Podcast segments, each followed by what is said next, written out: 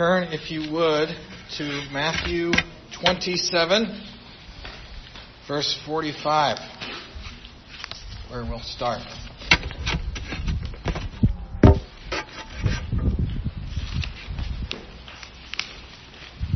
I want to invite you to stand for the reading of God's Word.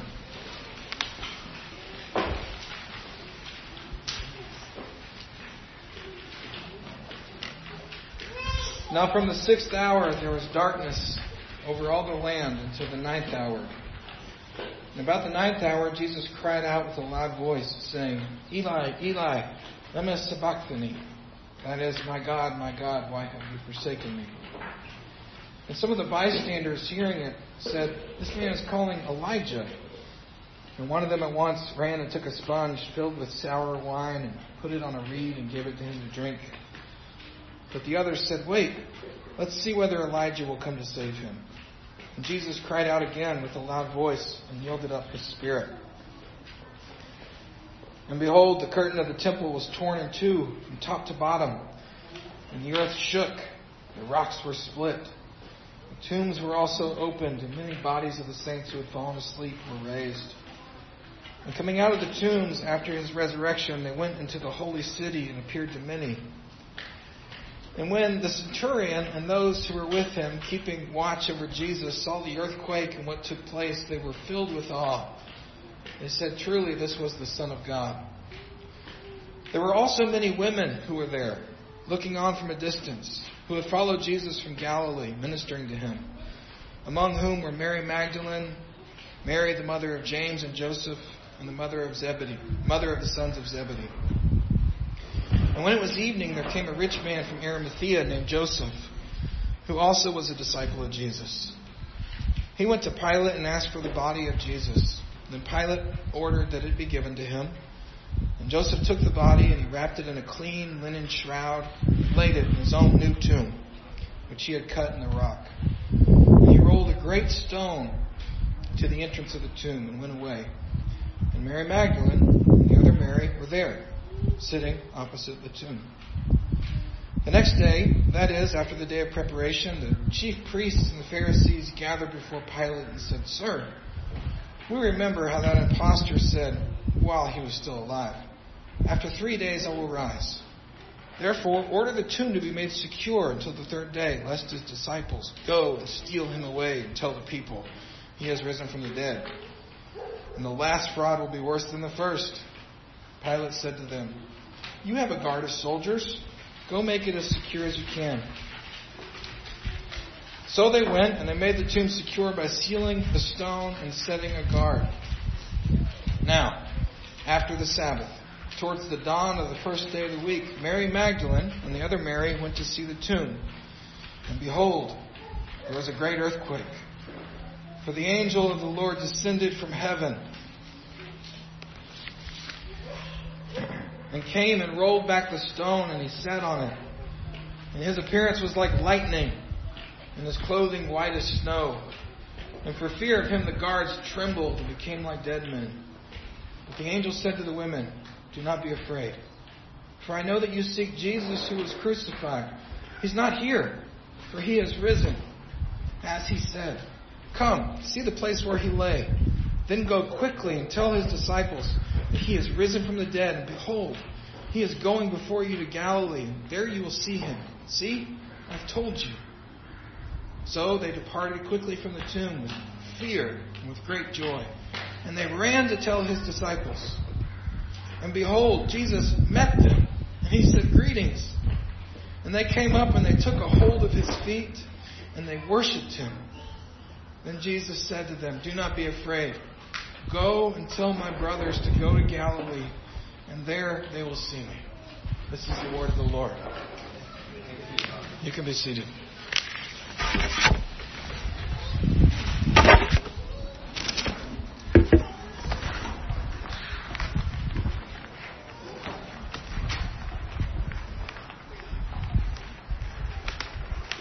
All right, well, it's, it's way windier right here than it is.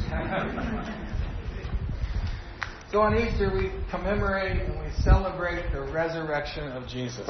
And for us, as Christians, this the resurrection of Jesus means everything. It is the central event in universal time and space. The resurrection of Jesus from the dead. Uh, Jesus, or uh, as it says in that passage we read earlier in Colossians, uh, he's the firstborn from the dead, so that in everything he might be preeminent. That little verse helps us to understand what's going on with Easter. Jesus is from death. He's the first from death. So that in everything else, well, in everything, even over death itself, he would be preeminent. That means he would be the highest and the best and the greatest. He would be the hero. If Jesus comes from death, then there's nothing that can stand in his way. He's the greatest of all time. That's the meaning of Easter. So, the Easter story, just like the story of, well, just like every story, because of Easter, Jesus is the main character. Jesus is the hero. Jesus is the central figure in everything. In everything, he might be preeminent. So when we read the Easter story about his death, and about his resurrection, he's the central focus. He is the protagonist of the story. However, the story we just read, the Easter story, he's the main character for sure. But he's not the only character, is he? There's other people in this story. We read about the people who mocked him while he was on the cross who acted like they were going to give him something to drink, but gave him sour wine. We read about uh, the soldiers who were uh, cut to the heart. They said, Surely this man was the Son of God. We read about uh, Joseph of Arimathea, the rich man, who it's, it's amazing. It says that he's a rich man and he went to go take Jesus and gave him his own tomb. And it says that he was a righteous man, which is fascinating because in Matthew, the last time Jesus himself talked about rich people. He said it's harder for a rich man to get through the, uh, it's harder for a camel to go through the eye of a needle than a rich man to get into the kingdom. But here we find a rich man uh, giving everything for Jesus, and he's called righteous. We have all these other characters. However, none of these characters are as important as Mary Magdalene and the women who are with her. If you get our weekly devotional we send out in our weekly email, we read about uh, reflection about Mary and the other women. Their role in this story is striking. If Jesus is the protagonist, and he is, Mary and these women are the deuteragonists. That's a new word, word of the day, Deuteragonist. That means this, the second most important character in a story.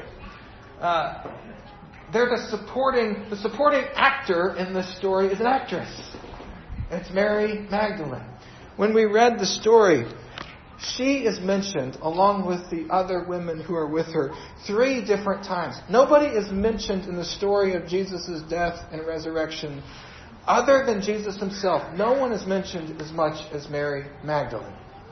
She is of critical importance. Just like any good story, in order to understand the plot and why it's important, we have to understand the main character. But to understand the main character, we have to understand the supporting characters, especially if there's a number two. Now, here in this story, we find one Mary Magdalene. Now, Mary Magdalene, it's kind of confusing because there's lots of Marys in the Bible. Uh, Mary was a common name. It's still a common name. And we read here that we have Mary Magdalene. There was somebody called the other Mary, and then there was Mary, Jesus' mom. So, who exactly is Mary Magdalene? And how is she different than the other Marys?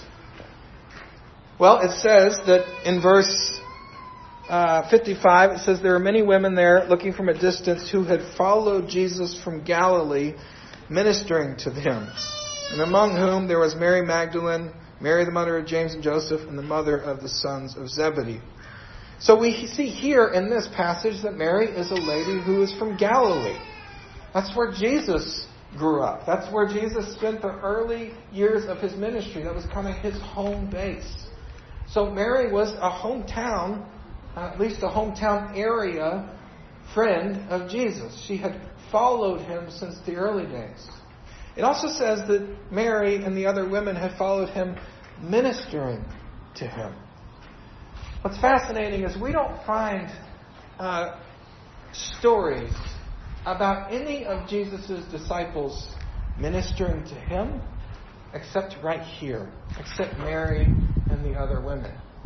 Jesus was the minister, right? He ministered to his. Well, here we see that they ministered to him. Well, what does that mean? Well, it means that they helped to take care of him. They were the ones who checked on him, who made sure that he was doing all right. They made sure that he ate enough and slept enough. They were his friends.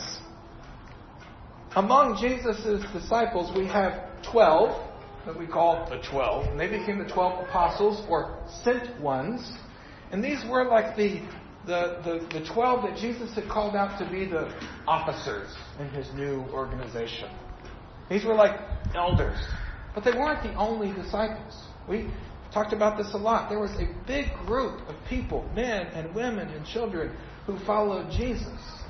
And Jesus, unlike other rabbis in his day, did not just include young men among his students, he included young men and old men and women and even children.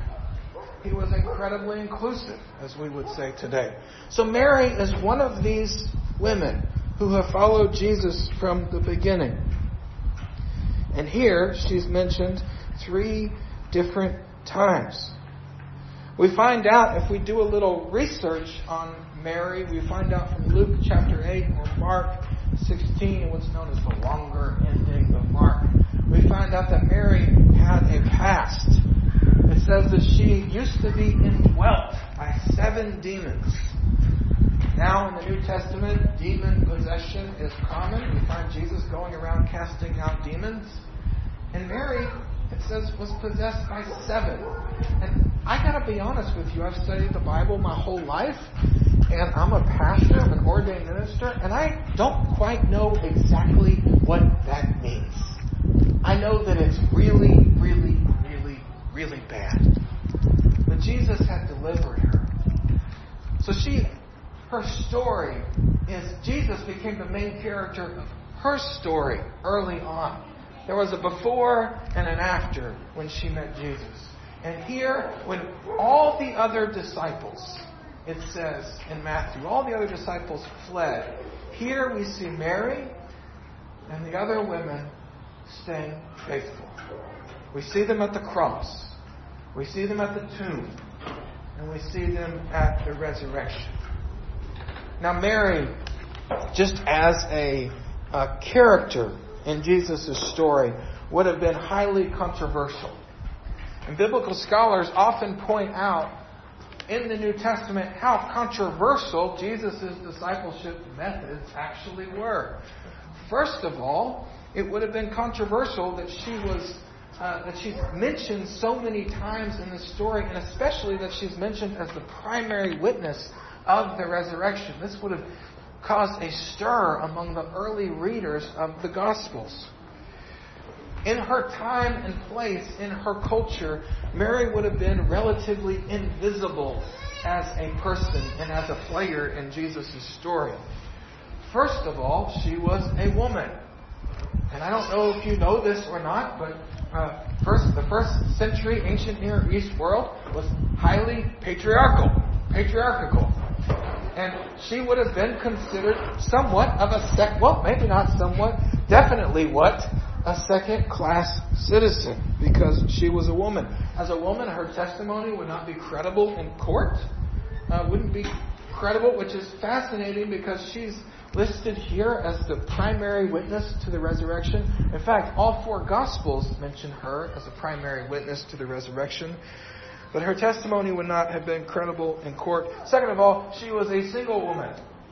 She was old enough to be married, and she was not, which would have caused not just attention and maybe controversy that Jesus had a friendship with this single lady. In fact, there are fringe schools of thought that maybe speculate that Jesus and Mary were together. That's not the case. That's sort of a fringe idea. But just the presence of that idea among us says something about, even today, we look and say, oh, surely there's something up with this single lady around Jesus all the time who's so close to him. Even more in her own day. She would have been considered an invisible character in his story. Second, she would have been dismissed. She had no cultural religious authority in first century Judaism. First of all, rabbis in Jesus' day weren't supposed to call women to be their disciples, but Jesus does. She would have been dismissed by other rabbis. She was dismissed by the temple system. In, in the second temple, in, in, when Jesus is walking around, you know, the Holy Land, in, in these days, the temple that was there was not the temple Solomon built. That had been destroyed by the Babylonians. This is the second temple that was built uh, that, that Herod was renovating. In Second Temple Judaism, women were not allowed to go as far into the temple as men were. There were different courts. The first courtyard you walked into was called the Court of the Gentiles. Anybody can go there. That's the court that Jesus went into and they were selling a bunch of stuff and he starts flipping tables and he says, No, this is going to be my Father's house. This is, this is my house. It's going to be a house of prayer for all nations all nations, all people can go in that first court. The second court was called the court of women because that's as far as women could go. The next court was called the court of Israel, but it wasn't for all of Israel, it was only for the men. And then the next court after that was only for the priests, and the next court after that, the Holy of Holies, was only for one priest once a year. So in Second Temple Judaism, she couldn't be a priest. She couldn't be a Levite. She couldn't be a Pharisee or a Sadducee or a scribe. She couldn't even go all the way into the temple. And in this culture, normally the husband or the dad would go in on behalf of their family, and she has none. She's an outsider. She would have been invisible. She would have been dismissed. And last, in her own time, her testimony would have been silenced not credible in court. She's a woman with a past. She had a reputation. I'm just going to go out on a limb and say that because she was possessed by seven demons, it's very likely that she would have been known as crazy. And even in our own culture, where we place such uh, such emphasis, and we try so hard to be inclusive and to listen to other people and give people the benefit of the doubt, we still today in our culture have a thing where some women we just think, oh, you know, she's just she's a little crazy. And it's not okay that we do that. We all know that. But back then, in an established, official, ceremonial, and religiously patriarchal patriarchal society, even more so, she would have had zero credibility. Invisible, dismissed, silenced, Mary. But when we read this story in Matthew's Gospel, or in every single one of the four Gospels, we don't find a Mary Magdalene who is invisible. We find a Mary Magdalene who is very much seen says that in chapter 20, previous chapter, it says that all the disciples fled from Jesus in the garden. Which is strange because in the next chapter, where we read here, verse 55, at the cross, there's Mary. And then in verse 61, at the burial, there's Mary. And then in chapter 28, verse 1, at the resurrection, there's Mary. And she sees the angel who rolled back the stone. He speaks directly to her. And then Jesus shows up and speaks directly to her before he goes to the 12. In the book of John, we get a little more detail on that story. She didn't recognize Jesus at first. She says she thought he was the gardener. And that makes complete sense because she was in deep grief.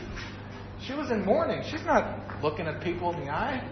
She and so she doesn't recognize him at first, and then he she recognizes him when he says her name, Mary. In this story, she's not an invisible woman. She's very much seen. In this story, she's not dismissed. She's accepted. It says that in, in 28 9, it says that she and the other women, it says she came up, she took a hold of his feet, and she worshiped him. That's a really important sentence. It says she came up. In the original Greek, you know what that means? That means she came right up to him. And then it says she took a hold of his feet. She, now remember, hierarchical patriarchy going on here. And she's a single woman. She grabs a hold of Jesus' feet. That's personal. That's like, that's like at least friend zone, but that's, that's pretty, grabs a hold of his feet. Now, it's also interesting because we know from other parts of the Gospels that when Jesus was resurrected, he still had scars. So she's grabbing a hold of his nail scarred feet. And then she worshiped him. That word that's used for worship, it means to prostrate oneself, to bow down, which makes sense because she would have to get low to grab a hold of his feet. Now, get this part of why Jesus, people were so mad at him and wanted to crucify him, part of the charges that were brought against him, and we read it earlier in the passage, is that he had said that he would tear down the temple and rebuild it in three days. Now, the authorities misquoted and misunderstood that. But Jesus did say it.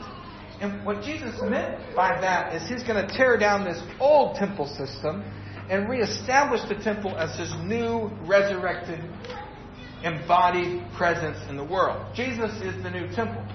So here's the resurrected Jesus having on Passover as the Lamb of God made atonement for sins. Where is God in the world in this moment? He is in he is the person of Jesus Christ standing there in the garden, risen from the dead, having reconciled uh, the world to himself through the cross. He's victorious. This is the moment. He's the new temple. And here comes Mary. She approaches him. She doesn't have to stop at a distance like in the Old Testament. She grabs a hold of him. She didn't get to grab a hold of the lambs that were sacrificed before. That was in the inner courts. That wasn't for her. And then she worships him. Here we see Mary Magdalene given full access to the living God in worship, something that she did not have before in a physical way. Full access. The curtain, when Jesus died, was torn in two to bring people to God. So she's seen, she's accepted, and last and most incredibly, she was sent Jesus, first the angel says, Go tell the twelve, go tell the guys. And then Jesus himself says to her, Go and tell my brothers, and tell them I will meet them in Galilee. Now remember, her testimony is not credible in court. She's not an upstanding, seen, recognized person in the community. But who does Jesus pick to, de- to be the first one to deliver the most important news in the history of everything. He picks Mary. And who does she deliver it to? To the officers of his new church. We just spent nine weeks talking about how Jesus commissioned the twelve to be the official officers, messengers, representatives of the church, and how he had sent them to the whole world. And that's why we're doing what we're doing today. He chose Mary before them to bring the message to them. This is why in the 12th century, St. Thomas Aquinas, one of the greatest Orthodox scholars in church history, you know what he called Mary Magdalene? His name for her was? Apostle to the Apostles.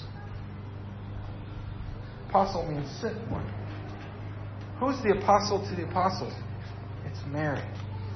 It's incredible. Her story is controversial. It's incredible. It's unbelievable.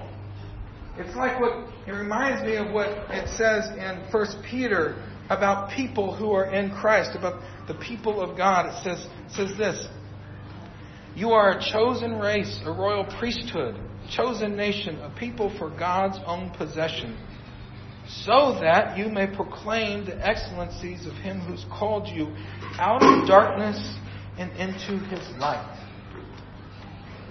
In her time, Mary was not respected among a male dominated community.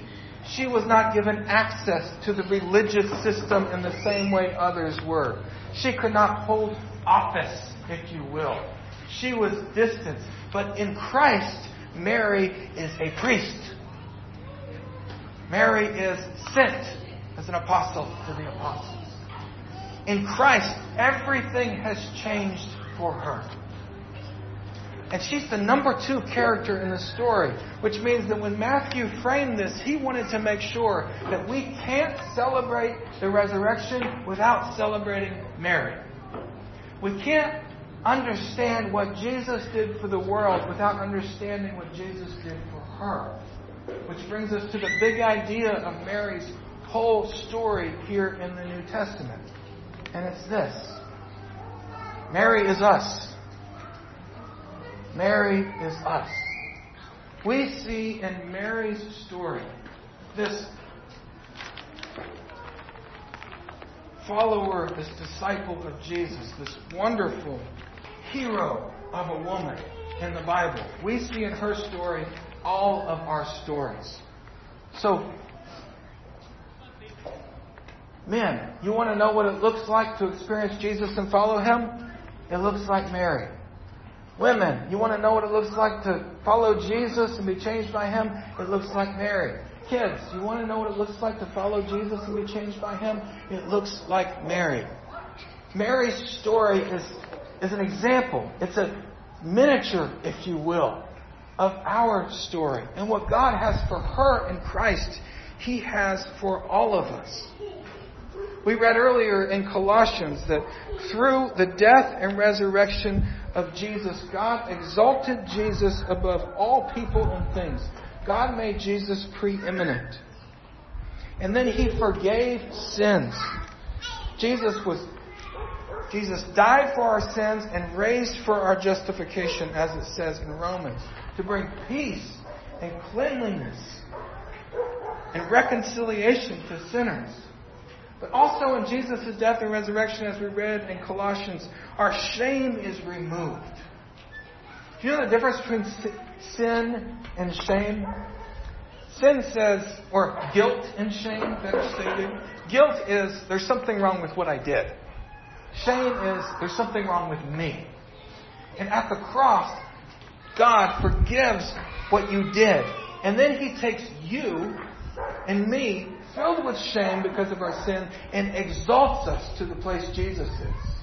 Brings us near. Raises us to where He is. Where's Jesus? Over everything.